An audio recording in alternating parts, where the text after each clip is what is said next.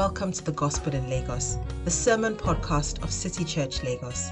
We hope this sermon answers the doubts or questions that you have about the gospel, its relevance to your life, and the ever evolving culture around us.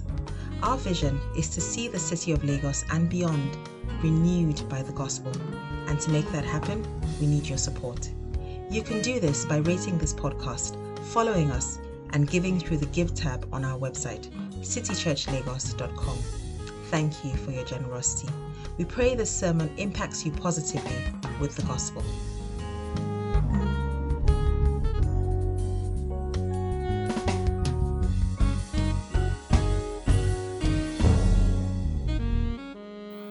Our Bible reading this morning will be taken from Mark chapter 2, from verses 18 to 22.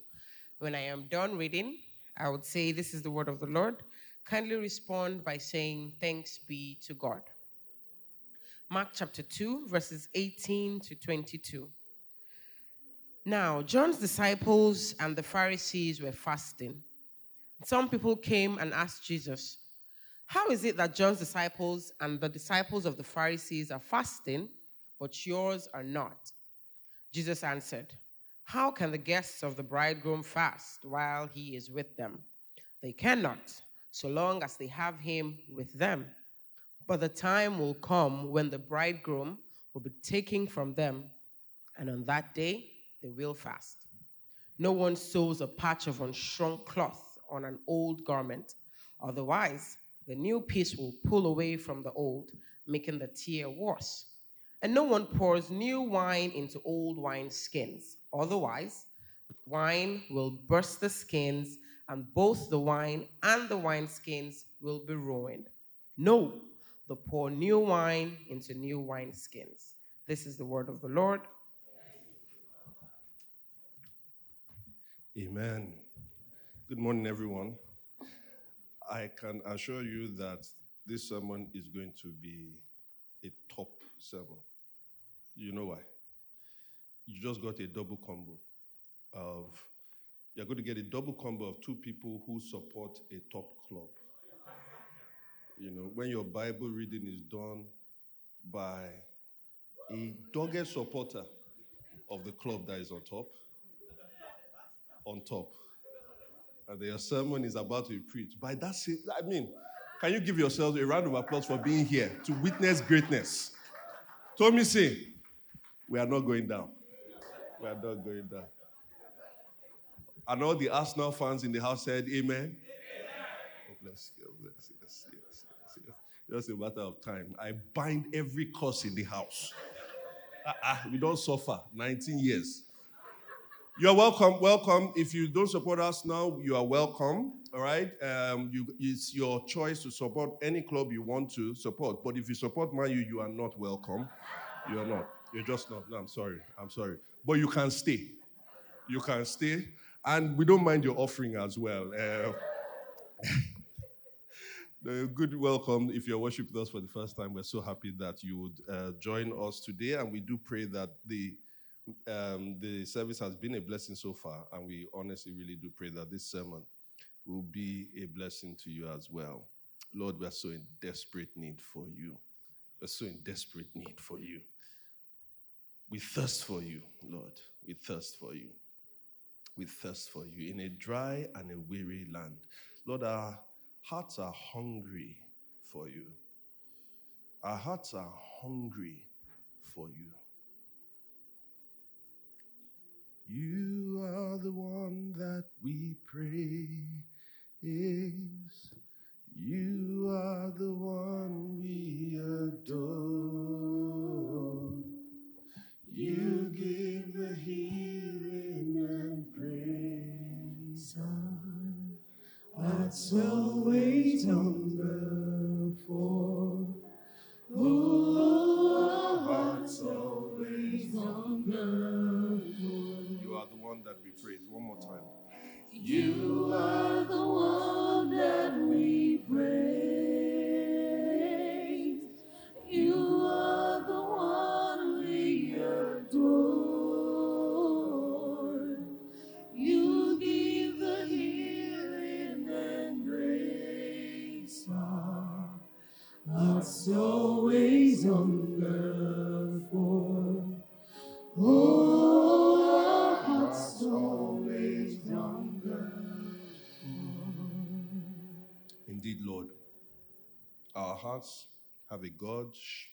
hole in them, but only you can fill it.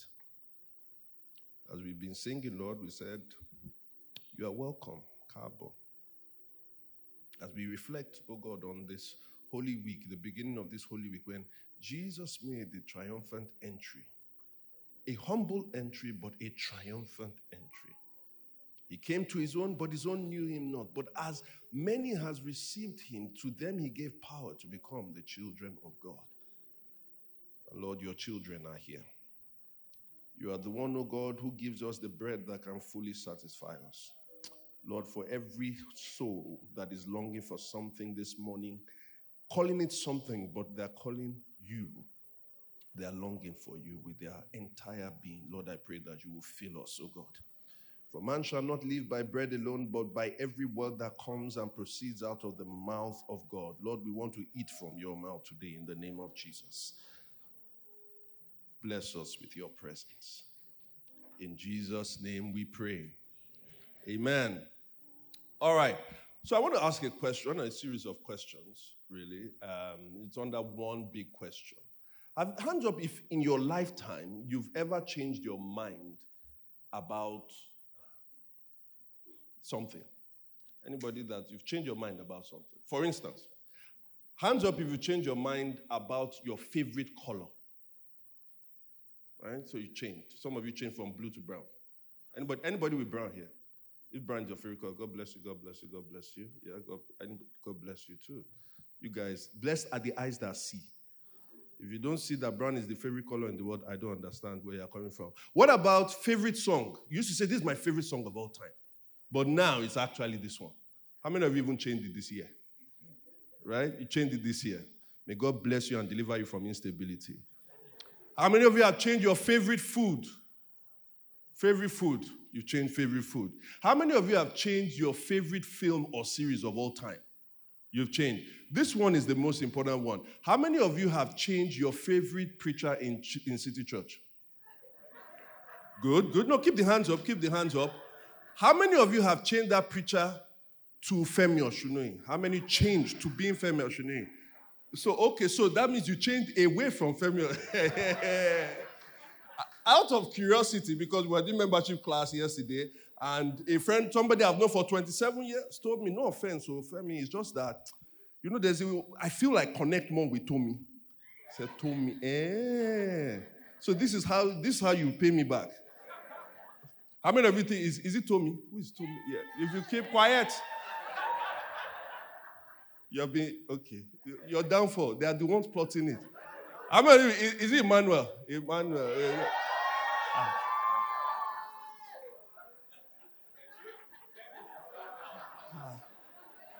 So that one. No, no, that one doesn't sound like that.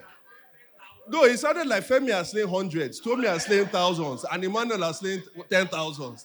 now, you will start your own church. It will not be here. You know, we are free to change our minds. You know why we change our minds? Because sometimes the evidence of the thing changes. Evidence of what we thought was made this thing our favorite thing, it changed. And so we are free to change our mind. Maybe I can take it deeper though and ask you this question.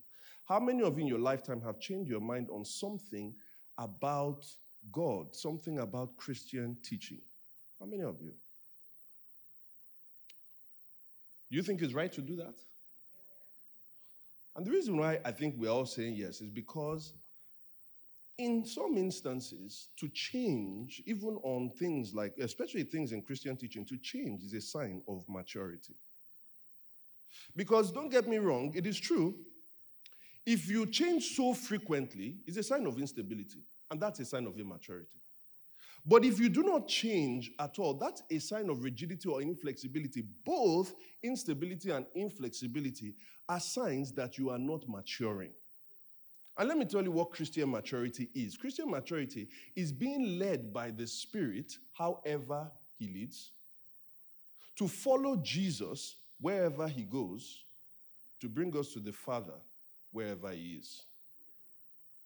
Emmanuel and Tommy can't give you that.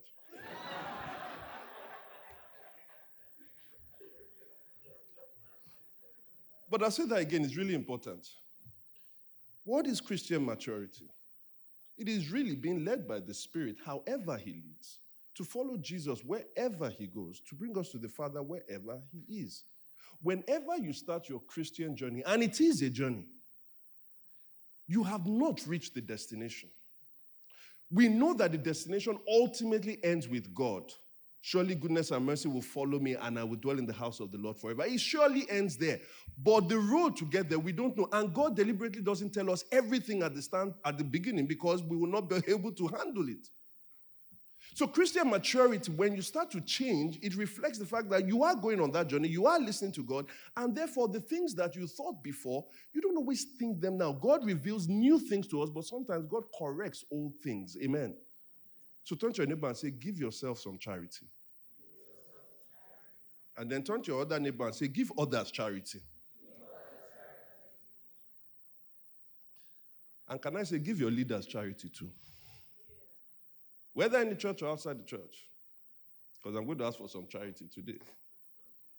See, when it comes to the issue of fasting, I've changed my mind a few times in my Christian walk. Because I won't lie to you, I've had a mixed relationship with fasting. And some of us here have also similarly had a mixed relationship with fasting.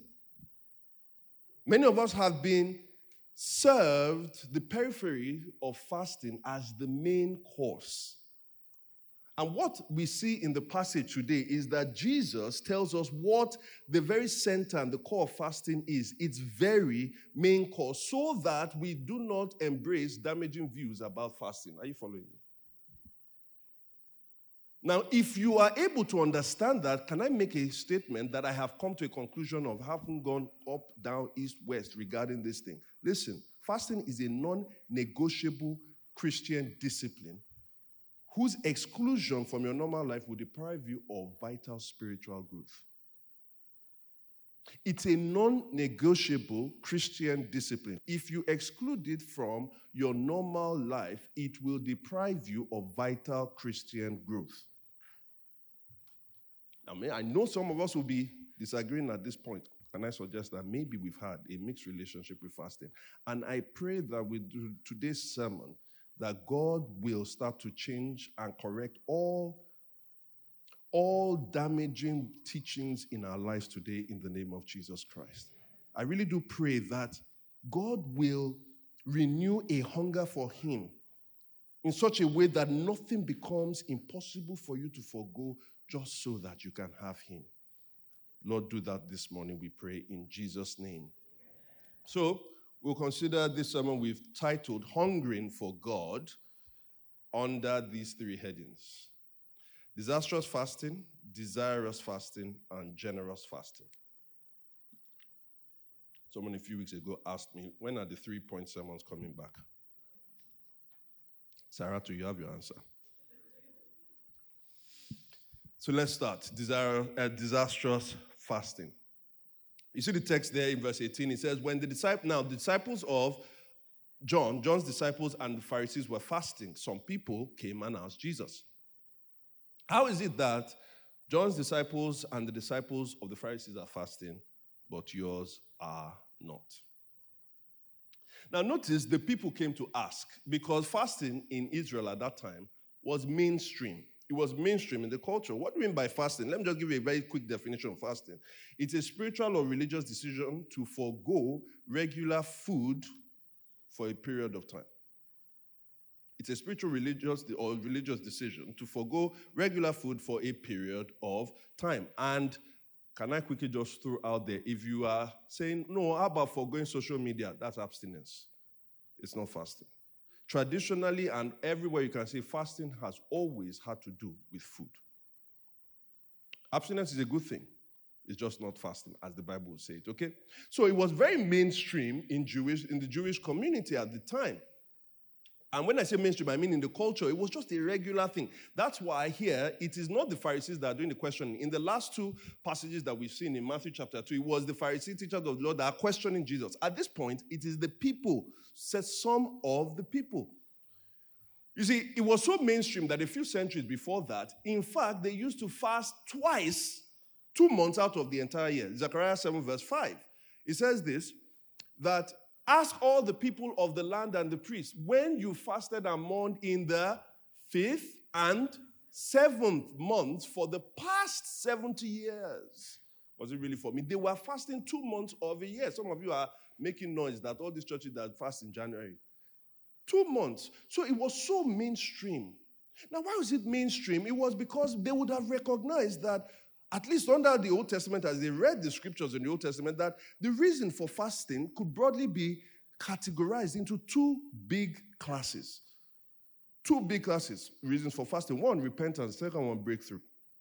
One, repentance breakthrough. So look at, for instance, repentance. It could be personal repentance. It could be collective repentance. Personal repentance, you can see Ahab. Ahab, disaster is about to come on Ahab. The word of the Lord comes to Ahab through Elijah. And then what happens? Says, he says, I'm going to bring this 1 Kings 21, 21, 29. He says, I'm going to bring disaster on you. I will wipe out your, descend- your descendants. Ah, voila, 27. When Ahab heard these words, he tore his clothes, put on sackcloth, and fasted. And thereafter, and he went around meekly, in verse 29, because he has humbled himself, God says, I will not bring this disaster in his day. Repentance. But it's not just individual, that repentance, you can also see it nationally. You remember the famous one in Jonah. Jonah sends the word of the Lord to Nineveh that they're going to be destroyed. You know what happened in verse 5? The Ninevites believed God, and a fast was proclaimed. And all of them, from the greatest to the least, put on sackcloth. What was the result? Verse 10 when God saw what they did and how they turned from their evil ways, he relented and did not bring on them the destruction he had threatened. But also, it could be for a breakthrough. They are in a particular condition, and you bring fasting into the situation to be able to cause a breakthrough in that situation. It could be for intercession, or it could just be for petition. By intercession, we're talking about praying for other people. So, Psalm 35 tells us this. Yet, when they were ill, I put on sackcloth and humbled myself with fasting. When my prayers returned to me unanswered, I went around mourning like, you know, um, uh, like uh, my mother or something like that. The point is this, yeah, um, mourning as though for my friend or my brother, I bowed my head in grief and all of that. That's intercession, praying for somebody, praying until something happens, but you mix fasting with it. But it could be for petition, whether it is a personal petition or we corporately. So, like the people in Ezra's time wanted to go through a particular place, there were enemies all around the road, and he didn't want to ask the king to send him soldiers. Why? There, by the Ahava Canal, I proclaimed a fast so that we might humble ourselves before our God and ask Him for a safe journey for us and all our children with all our possessions. 22. I was ashamed to ask the king for soldiers and horsemen to protect us from the enemies on the road because we had told the king, the gracious hand of our God is on everyone who looks to him, but his great anger is against all who forsake him. So, what then happened, verse 23? So we and petitioned our God about this. And guess what happened? So, this is why it was mainstream. So, you can think maybe when the people are coming to ask Jesus, why is it that these people are fasting, yours are not fasting, right? They were, they had this deep conviction in their mind. No. The reason was very, very simple. John the Baptist people are fasting. The Pharisees are fasting. Okay, why aren't your people fasting? It was all about comparison. It was all about comparison. You see, who were John the Baptist? John the Baptist and John the Baptist and the Pharisees. John the Baptist and the Pharisees. Who are they? John the Baptist, right, is the guy we are told in Mark chapter 1, verse 4. We are told that he lived in the wilderness. His clothing was made of camel's hair. He wore a leather belt around his waist. He ate locusts and wild honey. Turn to your neighbor and say, weird. Right? Very weird. Very weird. He was an, somewhat like what we call an ascetic, a spiritual person. So John the Baptist had these spiritual people. The Pharisees, on the other hand, they were a conservative Jewish sect within the normal Jewish religion.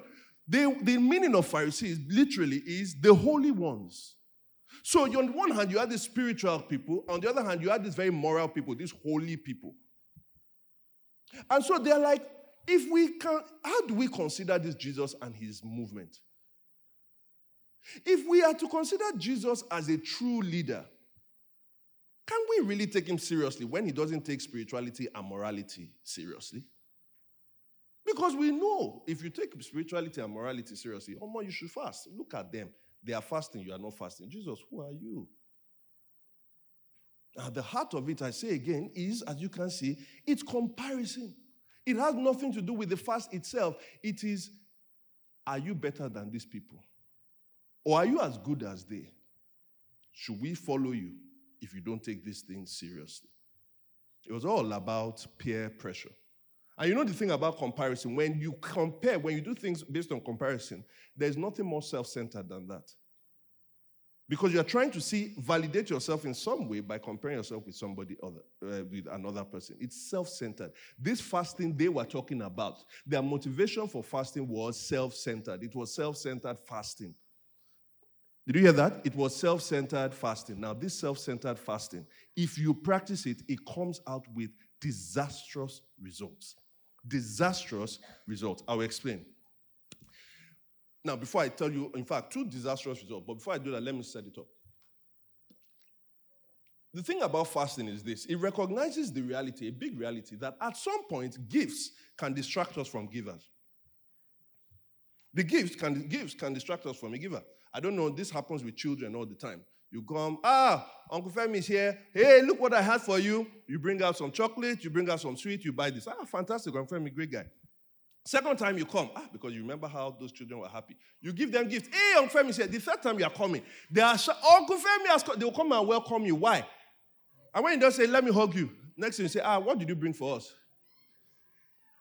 At some point, they started to identify you with the thing that you gave them, not you yourself.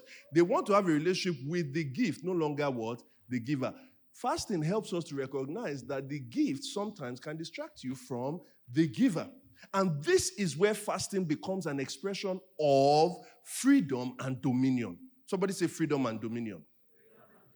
Because it recognizes that the gift has started to blur the sight of the giver. And so we also, we recognize sometimes, we recognize that God gives us, God is the one that gives us all blessings. But sometimes the blessings of God can start to distract us from the view of God. We, we start to want the blessings of God, not God Himself. So fasting now says this I have the freedom to consume this blessing of God. But because this blessing of God is beginning to put me in bondage, is beginning to dominate me, I will exercise my freedom not to consume it to show that I have dominion over it. Who understands that?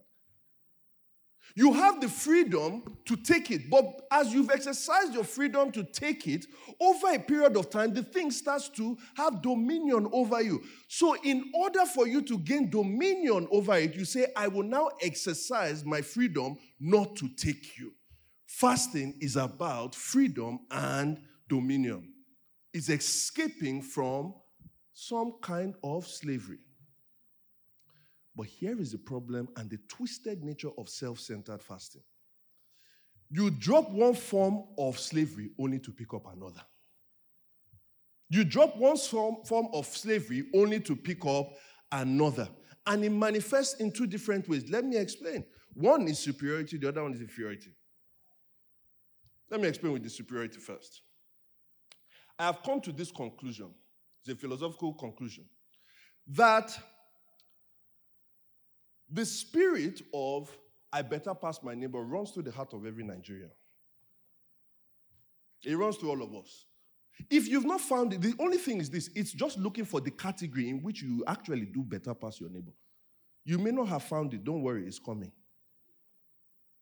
And this thing is mostly is the difference between, you can see this between secondary school and university. You see, in secondary school, if you really want to have any sense of worth or value, you need to find excellence in the three A's, one of the three A's. You need to be excellent academically, right? Athletically, or aesthetically.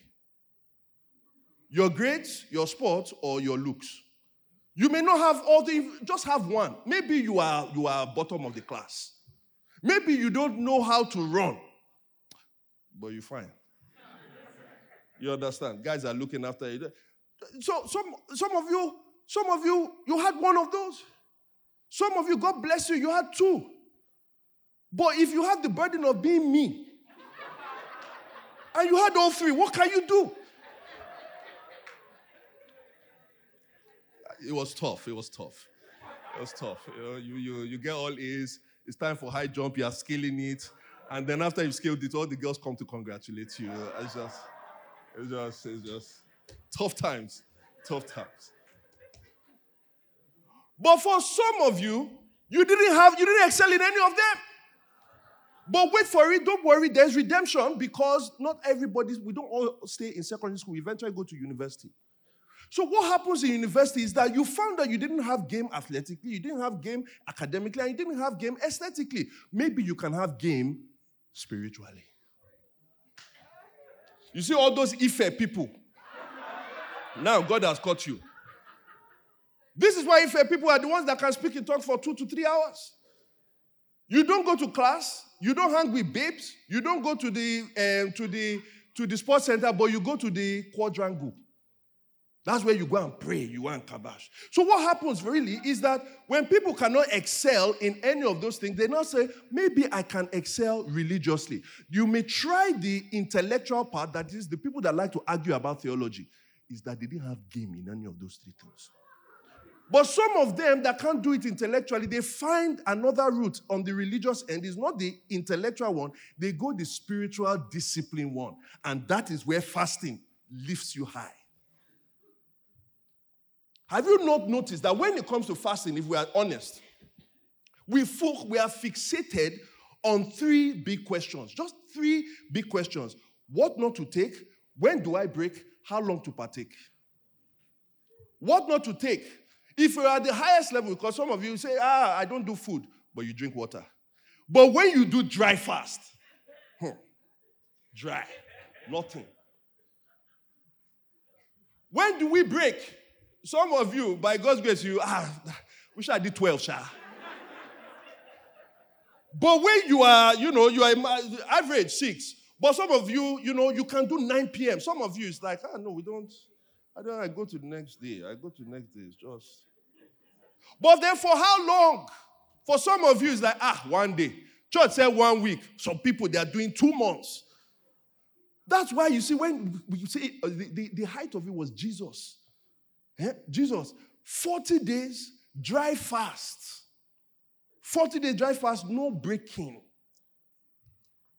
So we we self-center fasting. We start to fixate on those things. Let me not lie to you. I did 21 days fast one time. This is like almost uh, almost 20 years ago, uh, 2006. 21 days fast. It wasn't dry. But I was only breaking with granite and banana. 9 p.m. There's nobody that came around me that did not know I did that fast. uh, what, what, are you talking about? Uh, you, you needed to know. I've only done it once in my life, by the way. I've never done it again since. And so, what we do is that we are trying to use fasting as a way to show our spiritual prowess. It's a way to validate that we do matter.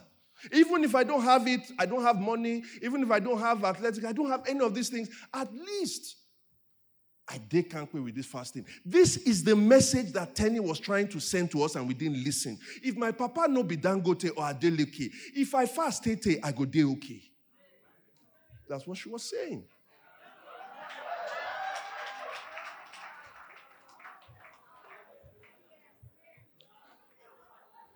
She stole the lyrics from me, don't worry.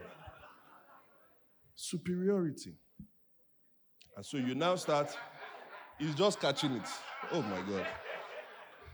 Father, Lord, we bind every spirit of delay in your people's lives. The spirit that enables us to, we don't see the opportunities when they come and they just pass us by. All right, superiority. So, what we use fasting for is to look down on other people. The Pharisees were going around and saying, What kind of person? This person doesn't fast. Why? Disastrous results.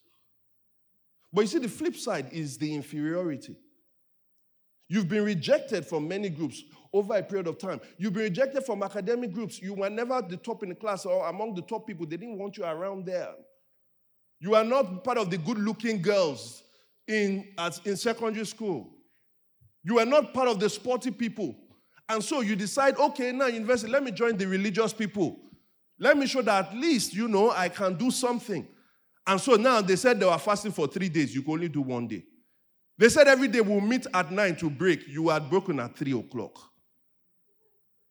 And at some point, they start saying, Are you even a serious Christian? And you two, you start saying, Am I really one? And once you find that you couldn't fit in with that group, at some point, the rejection of that group is not just the rejection of the group. All of a sudden, you start to say, if the group will not accept me, how do I know that God truly even accepts me?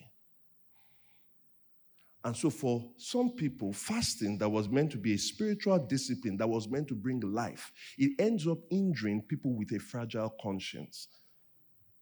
Guys, if you engage in this kind of self centered fasting, it always leads to disastrous results. And for those of us who maybe have felt in the inferiority group, and because of this, you have given up on fasting, let me tell you this Jesus did not approve of this kind of fasting. I don't blame you. Because Jesus did not approve of this kind of fasting, because it was not about comparison. When John the Baptist uh, people were fasting and the Pharisees' disciples were fasting, Jesus' people were not fasting. As I said, I don't blame you. But that takes me to my second point desirous fasting. So Jesus understands everything that these people are doing. And he said, We will not engage in it. Jesus understands all the problems that you've gone through more than even what you know. And so you're like, Well, since Jesus is on my side, that's why I don't really fast. Look at verse 20, the last three line, uh, verses, um, words of verse 20. They will fast. Can I say this? If you've experienced abuse in fasting, if you've experienced wrong teaching in fasting, and as a result of that, you start to argue that we don't really need to fast. Can I say, good for you, but please don't cite Jesus as your guy. Jesus is not backing you with this. Jesus is not your guy. You see, fasting was along with prayer and almsgiving, giving to the needy, it formed the three pillars of Jewish spirituality of that day. And in Matthew chapter 6, Jesus addresses those three spiritual pillars.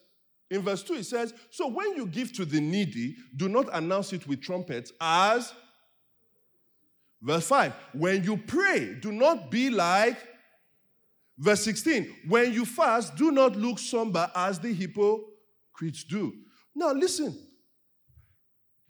In this context, it's the same thing he's talking about, right? The same um, chapter on Sermon on the Mount. How many of you believe that we should still give to the needy today? As Christians. How many of you believe that we should still be praying today as Christians? If you believe that, how can you now not believe that we shouldn't fast? Jesus, notice, did not say, if you fast. He says what? When you fast. Because Jesus recognized, apart from the other two big, big categories I spoke about, Jesus recognized there are even other uses for fasting. For instance, this is one sin that a lot of us don't talk about in our modern age, and it is there. I suffered from it myself. The sin of gluttony. For most of Christian, the, uh, uh, the, uh, the, the existence of Christianity, it was one of the biggest sins, gluttony. In Proverbs 23, verse 1 to 3, it addresses, it said, When you sit to dine with a ruler, note well what is before you. Put a knife to your throat if you are given to, verse 3, do not crave his delicacies, for that food is deceptive. So, fasting helps us with defeating the sin of gluttony, but also it helps us with spiritual discernment and commissioning for ministry. You see, in Acts chapter 13, Paul and Barnabas were in a church called the Church of Antioch. And there was a time when the leaders were, what happened while they were worshiping the Lord and fasting? The Holy Spirit said, set apart. It was in that context that they heard the voice of the Spirit, and the world, the Roman world, in fact, the whole world has never been the same since. Because what happened after? Set apart for me, Barnabas and Saul, for the work to which I have called them. This is what birthed the modern missionary movement. In fact, this was the birth of true what? Frontier ministry, going out into all the world. So they heard whilst they were fasting. But guess what? When it was time to commission, how do you think they did it? So after they had fasted and prayed, they placed their hands on them and sent them off. In fact, in one of the churches they now planted, when they were choosing elders, after they chosen elders, because of the same way they were commissioned through fasting and prayer, in verse 4, uh, 23 of chapter 14, Paul and Barnabas appointed elders for them in each church and with prayer and committed them to the Lord in whom they had put their trust. So Jesus was not going to come against fasting. He saw many reasons for fasting. But if you notice, go back to that Matthew 6, 2, uh, Matthew 6, 5, uh, 2, 5, and whatever. You, Notice what Jesus did. There's a formula there. Have you seen it? He says the formula is this when you do not, when you do not, he knows that you can abuse giving to the poor. He knows that you can abuse prayer. He knows that you can abuse fasting. But in saying and identifying that you can abuse them, Jesus is saying this I am not telling you to abolish them. Because he still says, when you, I expect you to do them. But do not do it like this. In other words, Jesus is saying, even though they may have abused it, the abuse does not invalidate its proper use. So, what Jesus is doing is this I am not going to abolish these things for the improper use, I am going to reform them. So, Jesus is about the reforming of fasting. And at the heart of the reformation of fasting, Jesus points to the very core reason for fasting. That's what this passage is about. What is the core reason for fasting? Remember, I've given you many other reasons for fasting, but they are not the primary reason, the biblical reason for fasting. They're not the, it's not the main cause of fasting. What is the main cause of fasting? The main reason for fasting, very simple. We fast for God's presence. We fast to get more of God. Let me explain. Verse 20. Let's go to verse 19 and 20. Notice. He tells a short parable here. Jesus answers, he answered the question that they asked him. Why is it that your people are not fasting? And he says, How can the guests of the bridegroom fast while he is with them? They cannot, they cannot, let's read that together. They cannot so long as they have him with them. Now go to verse 20. Let's read it together too. But the time will come when the bridegroom will be and ah. So the critical element as per whether or not you will fast is the presence of the bridegroom. Did you see it? If the bridegroom is present, no, you don't fast. If the bridegroom is no longer present, oh, you will fast. Now, in this parable, Jesus is identifying himself as the bridegroom and his disciples as the guests of the bridegroom. But any Jewish thinking, scripturally thinking person at that time will say, ah, there's a problem here. Because who is the bridegroom? Normally, if, if you read the Old Testament, well, normally you can check this. One reference is Hosea 2, verse 19 to 20. But a very, very quick verse is Isaiah 62, verse 5. Who did they represent? Who did they see as the bridegroom? As a young man marries a young woman, so will your builder marry you. As a bridegroom rejoices over his bride, so will who? Your God. So Israel understood that in their covenant relationship with Yahweh, Yahweh was their bridegroom. And anyone, and please don't miss this, this is really important. Anyone who in the Old Testament who was in right, favorable, and covenantal standing, right, favorable, and covenantal standing with Yahweh, anyone that was in right, favorable, and covenantal covenantal standing with Yahweh, in the presence of Yahweh, do you know what they do? They don't fast, they always eat. Oh, let me show you this. I'll give you three examples. In Exodus chapter, uh, Exodus chapter 24, verse 11, after they had just ratified what we call the Mosaic covenant, the elders, the representatives of Israel, look at what he said in verse 11. They saw God and they did what? Ate and drank.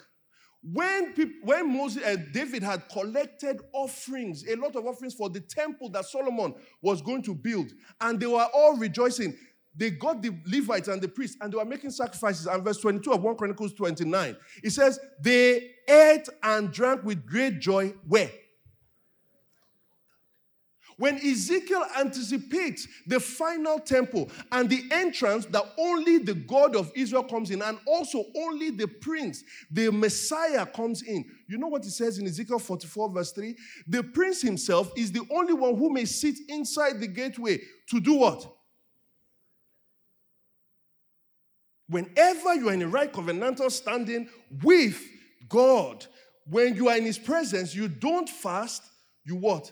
you eat. How can they fast when the bridegroom is with them?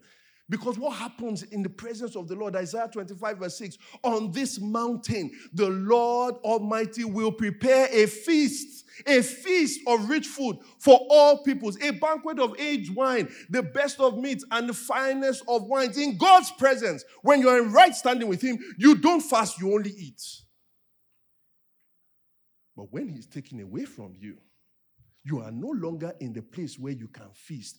And in that day, they will fast. Because, don't miss the connection, fasting is all about feasting.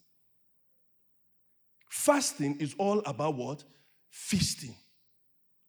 It is that when we were in God's presence, we were feasting. Now we are no longer in God's presence, we are fasting so that we can feast once again. Is somebody getting me? You see, this is where you cannot make abstinence and fasting the same thing. Can I point to some people who say that when they are trying to gain weight, they say they are fasting. You are not fasting. When you are trying to get, uh, when you are trying to lose weight, sorry, you say that you start to. You are not. Just say, "I am abstaining from food to lose weight." Because biblical fasting, remember in the presence of God, there are all this food. Biblical fasting has its sole purpose for you not to lose weight, but for you to gain weight, but to gain the weight of the glory of God's presence. Oh, David understood this maybe more than most people. In Psalm 63, verse 1 to 5, I just want to run through that because it's such a powerful scripture. Notice, he says, You, you, God, are my God. Earnestly do I what? Seek you. The reason he's seeking him is what? He says, I thirst for you. My whole being longs for you. You know, one of the sad realities that we have as we grow intellectually, as we grow, maybe we go to school, you have college degrees and everything, your Christianity starts to reflect that way of thinking. You start to think that Christianity is all about thinking. So when you say, I'm longing for God, you start thinking that I'm just longing to fill my mind with knowledge. Or you think the solution is teach me more doctrine. And that is not that learning more teachings about God is not important. It is, but it's not the only thing. When David says, My whole being longs for God, he understands that his being is not just his mind, it's also his body. So he calls his mind and his body to show solidarity with the hunger of his spirit. You are made not just as a mind, you are made as a mind and body. And so when you long for God, you can't just long with your mind. He says that I thirst, I thirst. My whole body longs for you. Is that where you are? Fasting is a way of trying to tell your body to express what you are feeling deep inside your soul. In verse 2, uh, verse 3, he says the reason why he's saying that is because he has learned that God's love is better than life itself. Because of that, my lips will glorify you. Can I ask, don't lie to yourself. Have you experienced the love of God in that way where you can say it is better than life? You see, it is because David had experienced that before. He is now longing for God. How do we know? Look at verse 2. In verse 2, he says, I have, in time past, I have seen you in the sanctuary. I beheld your power and your glory, but I don't have it again. And so, what is happening? I am longing for it. Lord, I am longing for you. Is this your desperate heart cry? When it is your desperate heart cry, when the presence of God that you've experienced before is no longer with you, you say, Look, I want to feast in that your presence, Lord. I want to feast in that your presence. And so I will forego this food in my body just to express that I long for you, my desperate need, the thing I need the most, Lord, is you. That's why in verse 5, it tells us there are things that can satisfy us, but only for a moment. You don't get true satisfaction unless you're in the presence of God. He says, I will be. If I can get you, I will be fully, fully satisfied. As, oh, I love this phrase, with the richest of foods. the richest of foods. Oh, there was a song. We stopped that because it's stopping the tune. It's an old song by a guy called Bob Fitts. He says, I cannot live without your love, oh Lord. I cannot breathe without your breath. I cannot sing without your song, oh Lord, ringing deeply in my breast. Where can I go from your presence, Lord? You are with me all of my days. From my deepest despair to the highest place, I will remain here in the shadow of your face. Where can we go from the presence of the Lord? There is no greater feeling. There is no greater thing than to enjoy his presence and be filled with the richest of foods. The richest of foods. I don't know about you, but when I think about the richest of foods, it has to satisfy me aesthetically. It has to satisfy me from the place of taste. And then it has to nourish me. It has to do those three things whilst it is quenching my hunger. And you know, sometimes when I think about the richest of foods, I think about going to a French restaurant and a chef, probably a Michelin star chef, is running it. And I go in there and I ask, What's your poisson de jour? And so, oh, today we're having a loup de mer. It's like, you know, you are, that's fish. But some of you don't like fish. So maybe they offered you the most tender duck confit, sprinkled with a generous homemade jus fondue. Oh my God, my, I'm, I'm bubbling right now. And if you decide to go all the way with the dessert, if you're like me that likes tart, what if they offered you tart, tart, tart? Oh, the richest of foods. But if they said that you could get that if you just waited for six hours, and then somebody just comes around and just says, I can quench your hunger now. Take pizza and chips. I know some of you lazy people are already saying, eh, pizza and chips is okay. May God bind you from the spirit of poverty. Ah, come on. In many ways, guys, let me tell you, this is what fasting is about. God is said, I have God is saying, I have set a table before you with the richest of foods, the richest of food that you can only get in my presence. And so, what we do with fasting is to say, I am going to set this food aside. I am exercising my liberty and my freedom because there was something I once had. Or maybe you are here and you've never had it before. And he said, This is the thing that can satisfy you the most. And so you say, I'm putting it away so that I can get the richest of foods. May God restore such a hunger in this house today.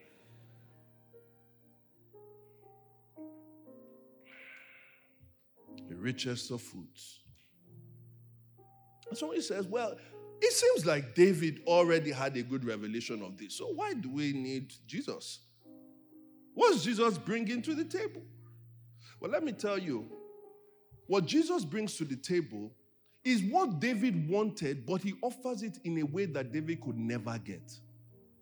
See, when David is saying God or he's saying Yahweh, my God, that's good. But Jesus is saying, I can give you the chance not to just say God, but I can give you the chance to say, my Father. Oh, it's a deeper relationship. And with that deeper relationship is deeper experiences. That's what verses 21 and verse 22 are about. That's what those two short parables, those two short parables are saying the same thing. The first one is this it's saying you had this cloth that you've been wearing for such a long time. Eventually, there was a tear in the cloth. It's an old cloth. But then you sew a patch of new cloth to it. Now, every, most of us will know this. Whenever you buy new clothes, you don't wash them immediately because you know what's going to happen after you wash them. What happens? They shrink. And so imagine you use the new cloth to actually sew the patch. Once you sew, once you wash it, what happens? Eventually, it shrinks. And when it shrinks beyond the part that you are trying to cover, the thing then tears further, and then the old one tears, and the new one tears as well. Both of them are ruined. When you try to merge something new on something old, both of them get ruined. It's the same thing. If you get new wine and you put it in an old wine skin, eventually what happens? The new wine starts to ferment and bring gas. Eventually it bursts the old wine skin that was brittle. Do you understand? If you try, Jesus saying, if you try to merge a new thing with an old thing, eventually both of them will come to ruin.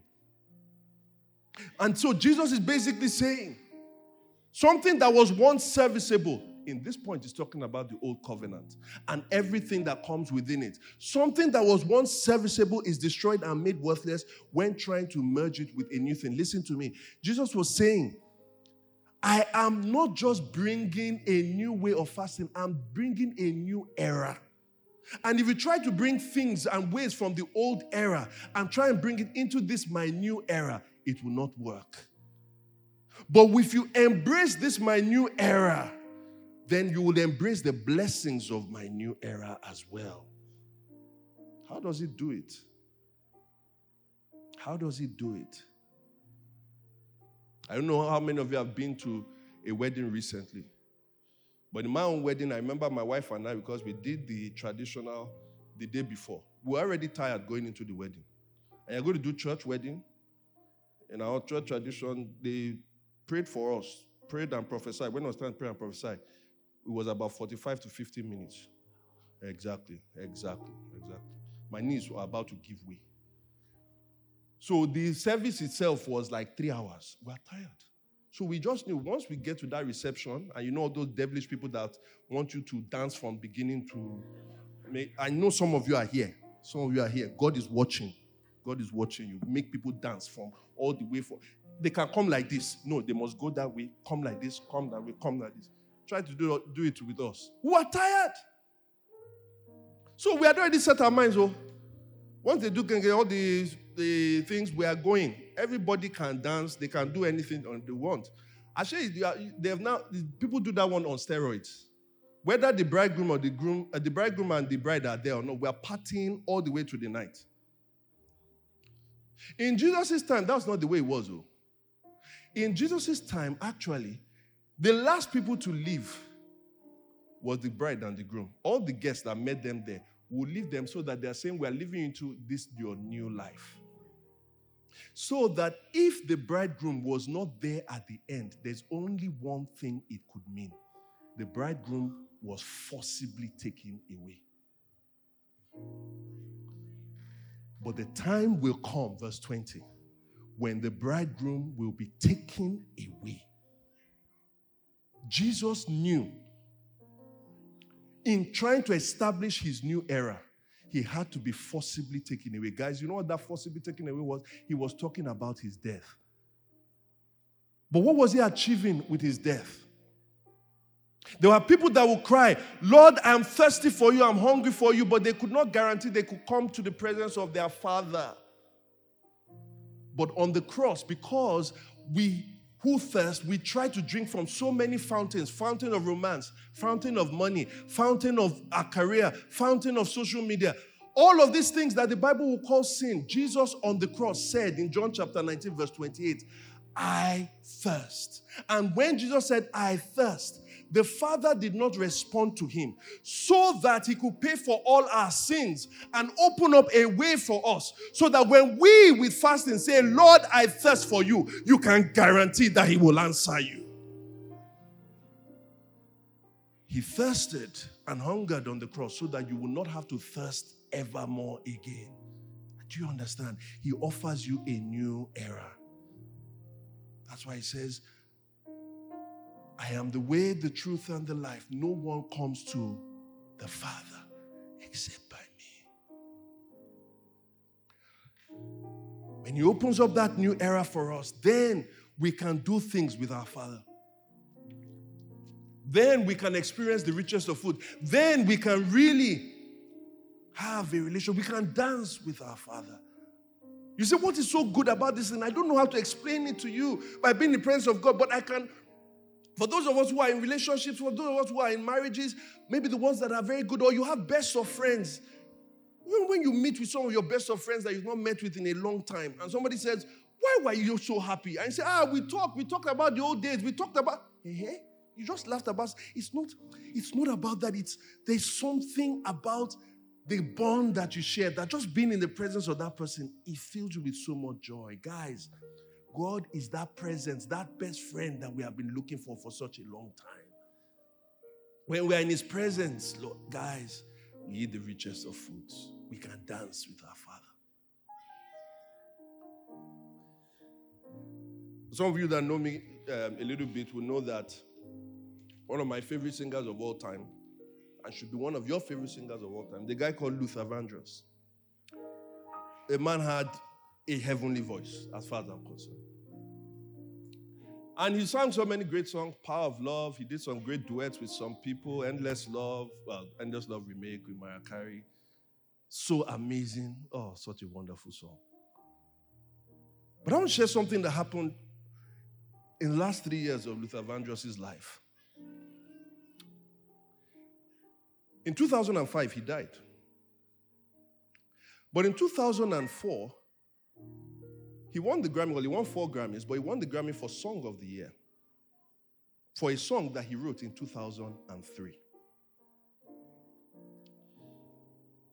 You see, the Vandross used to reminisce about when he was a child. And sometimes he spoke about how, in this song, he spoke about how he will get into an argument with his mom. And when he got into the argument with his mom and they are both arguing, he will run away from his mom and he will run to his father. And he said, You know what the father will do? The father will make him laugh. And in that making him laugh, he will comfort him. And when he comforts him, he then enables him to do what the mother had actually wanted him to do. He said, occasionally, when he will go to bed and sleep, his father will put a dollar under his pillow.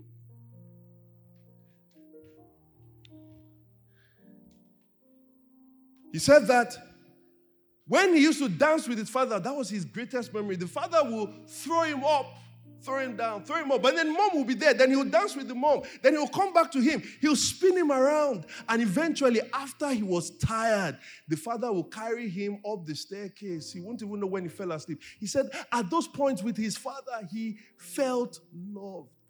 He knew he was loved. His father died when he was eight years old. And in 2003, at the age of 52, he's still thinking about dancing with his father. And so he wrote this lyrics. He said, If I could get another chance, another walk, another dance with him, I'd play a song that will never end. How I'd love, love, love to dance with my father again. That's over 40 years after he was still longing to have that experience. You know, the saddest part for me in that song is not only was he aching to dance with his father again, in fact, he was mourning the absence of his father more for his mom than for him. So at some point, he enters into a prayer towards the end. He says, I know I am praying for much too much, but could you send back the only man she loved? I know you don't do it usually. But dear Lord, she's dying to dance with my father again. I know there are some of us here with the loss of our fathers, or maybe you didn't have a good father. You still have that nagging ache. And you say, if I could get a chance with my good father, the father I've always imagined, I will play a song that will never ever end. And I just want to say, Oh, Luther, oh, Luther, oh, Luther, there is a father that is greater than that father. And what you think he does not do usually, he actually does all the time. And the song that you think will never ever end, he's saying that I have angels that are playing that song because my son died for you to come and dance with the Father again. Guys, do you understand what Jesus has done for us? He's saying this. There are times when we don't have the presence of the Lord, but because he has opened the way for us, we can always dance with our Father again. And what we do with fasting is not a way of looking down on people. It's not a way to express our spiritual prowess. It's a way to say that the thing that I long for and I need the most, I can get again if I can just enter your presence. I hunger and I thirst for more. More of you, more of you, more of you. I want more of you. I want more of you, Jesus. The more you, The more I want to know you, Jesus, more of you. I want more of you. One more I time. want more of you. I want more of you. He's here. You've not had I enough of him. more of you. If you've tasted him before, he said he can give himself to you again. The Father is here for you to dance with him.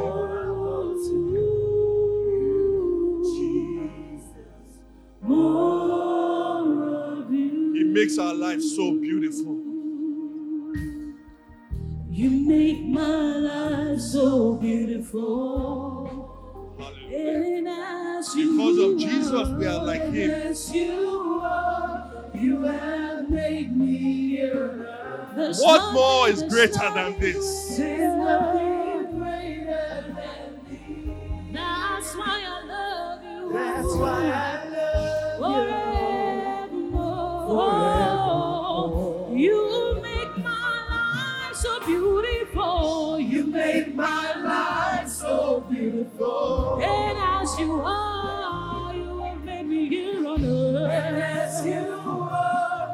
you have made me here on earth. There's nothing, there's nothing greater. There's nothing greater than thee. That's why I love. That's why I love you. Now, come on, church. Sing with your heart. Tell him how much you love and want him. I want.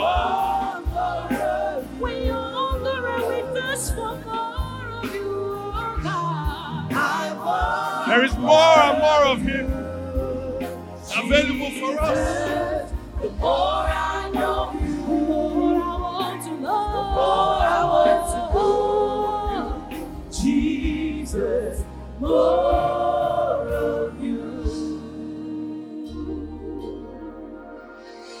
And so, City Church, as I think about my third point, which is generous fasting, I do want to say something. I want to invite us. This holy week that we are beginning, I want to invite us as a church. I want us to fast as a church. It's not a fast for some kind of breakthrough in your finances. May God meet that in the name of Jesus. It's not even a fast to just restore your relationships or all of those things. All of those things are important. It's not just for discernment. No. It's not for a national tragedy. No. They are all important. But I want to invite us for a fast.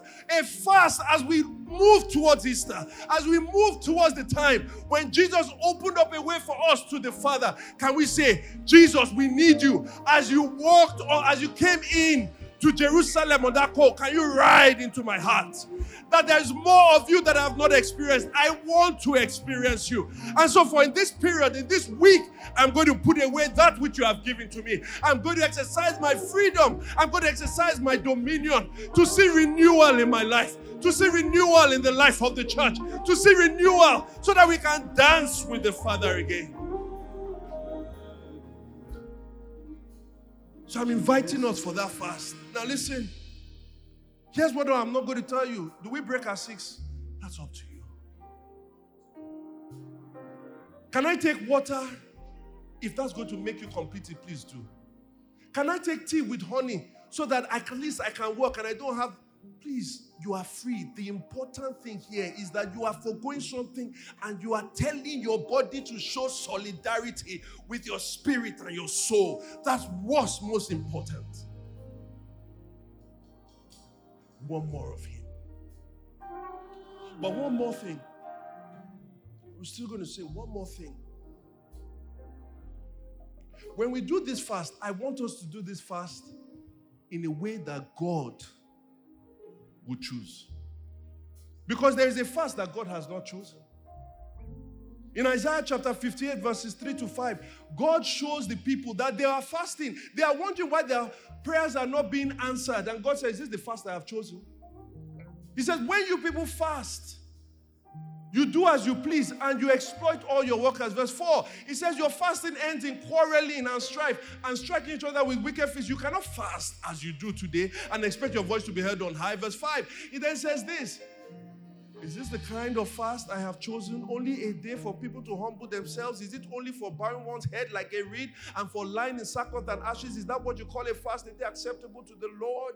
It's not just about what you do because if we truly fast the way the world wants, you know what? It will work out in a generous spirit. The problem, the indictment that God put on them, verse 6 and verse 7, he says this this is, is this, is this not the kind of fast I have chosen to lose the chains of injustice and untie the cord of the yoke, to set your oppressed free and break every yoke? How can we do that? Verse 7 Is it not to share your food with the hungry and to provide the poor wanderer with shelter? And when you see the naked, to clothe them and not turn away from your own flesh and blood? Listen, maybe I can explain this way. Just put the music down a little bit more when somebody has something, when somebody is very rich, do you know the ultimate test of whether or not you are rich and wealthy? It is not how much you are able to store, it is how much you are able to give. There are very many people who call rich and wealthy people, they are very poor because they are unable to give. Generosity is the ultimate test that you have no need of anything. And the greatest currency that we need is not money, is not the love of a spouse, is not the love of children. No, the greatest currency that we all need is the love of God. That is the greatest currency we all need. Now, remember, I said that if you are truly full, you have nothing to store, you keep giving. God is the one person in the world, uh, the one being in the world that is full of God's love, isn't he? And so in Acts chapter 17, verse 25, he shows us that God has no need of anything, anything, and he is not served by human hands as if he needed anything. Rather, because he has no need of anything, what does he do? He himself what? Gives.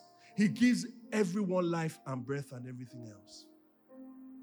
And so when Jesus, the God man, came, he did not come to be served, but to serve and give his life as a ransom for many. And so in 1 John 3 16, 17, 18, he says, This is how we know what love is. Jesus Christ laid down his life for us, and we ought to lay down our lives for our brothers and sisters. How do we demonstrate this? If you truly have love, he says this if anyone has material possessions and sees a brother or sister in need but has no pity on them, how can the love of God be in that person? You know, that you hear what I'm saying? If we are going to fast, for the love of God, which is a spiritual thing. If God feeds us spiritually, whilst we are keeping our material things aside, the true test is whether we have that love is not whether we keep those material things to pick them up again. It is whether we give them out. Verse 18 Dear children, let us not love with words or speech, but with actions and in truth. So, guys, here's the fast. Two things we will do. Either the food that you are meant to eat, you take that food, you cook, and you go and give to people that don't have. Fasting is not an economic saving activity, it provides economic loving opportunity. So you take the food that you would have eaten. Some of you, you have to cook. Go and give your gate man. Go and give the people around. Now, you may not be able to do that. So, what here's what you do calculate the money that you would have spent on eating and say, Because God has generously given to me spiritually, I am now going to give others who don't have as well, I will give to them materially. This is how we show that the love of God is in us. As we pursue, Paul says that you being rooted in love, I pray that you can grasp the height, the length, the depth, the breadth of the love of God that passes knowledge and be filled with all the fullness of God. Guys, I can assure you, as we thirst for more of God, as we thirst for more of God, as we hunger for God, He will fill us with His love. Let us pour that love out to people. He has made us so colorful.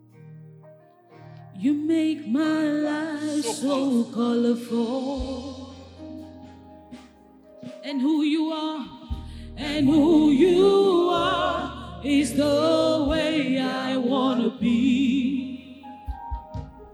There's nothing greater than thee. That's why I need you. Made my life so colorful. You made my life so colorful. You made my life so colorful.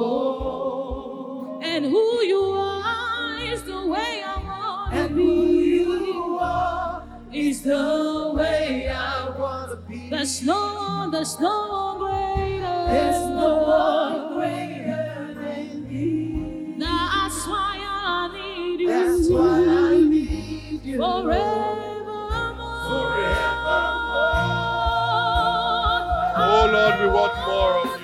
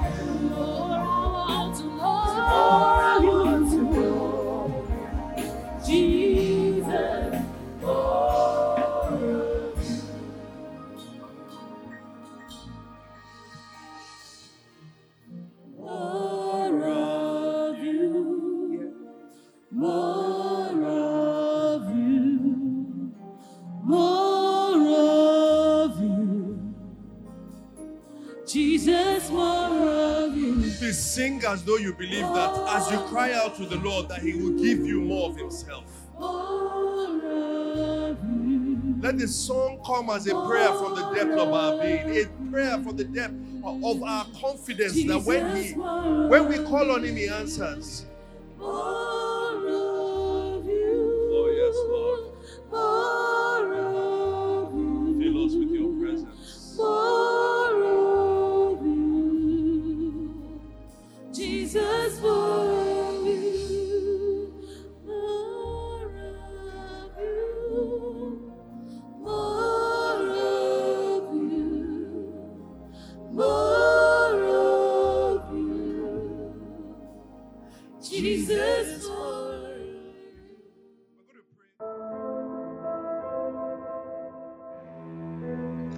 Thanks for listening. If you found this sermon helpful, we hope you join us in the mission of renewing Lagos with the gospel by sharing it, rating this podcast, and following us. These actions help us reach more people with the gospel. You can also connect with us on various social media platforms via the handle at City Church Lagos. City Church, love Jesus, love people, love Lagos.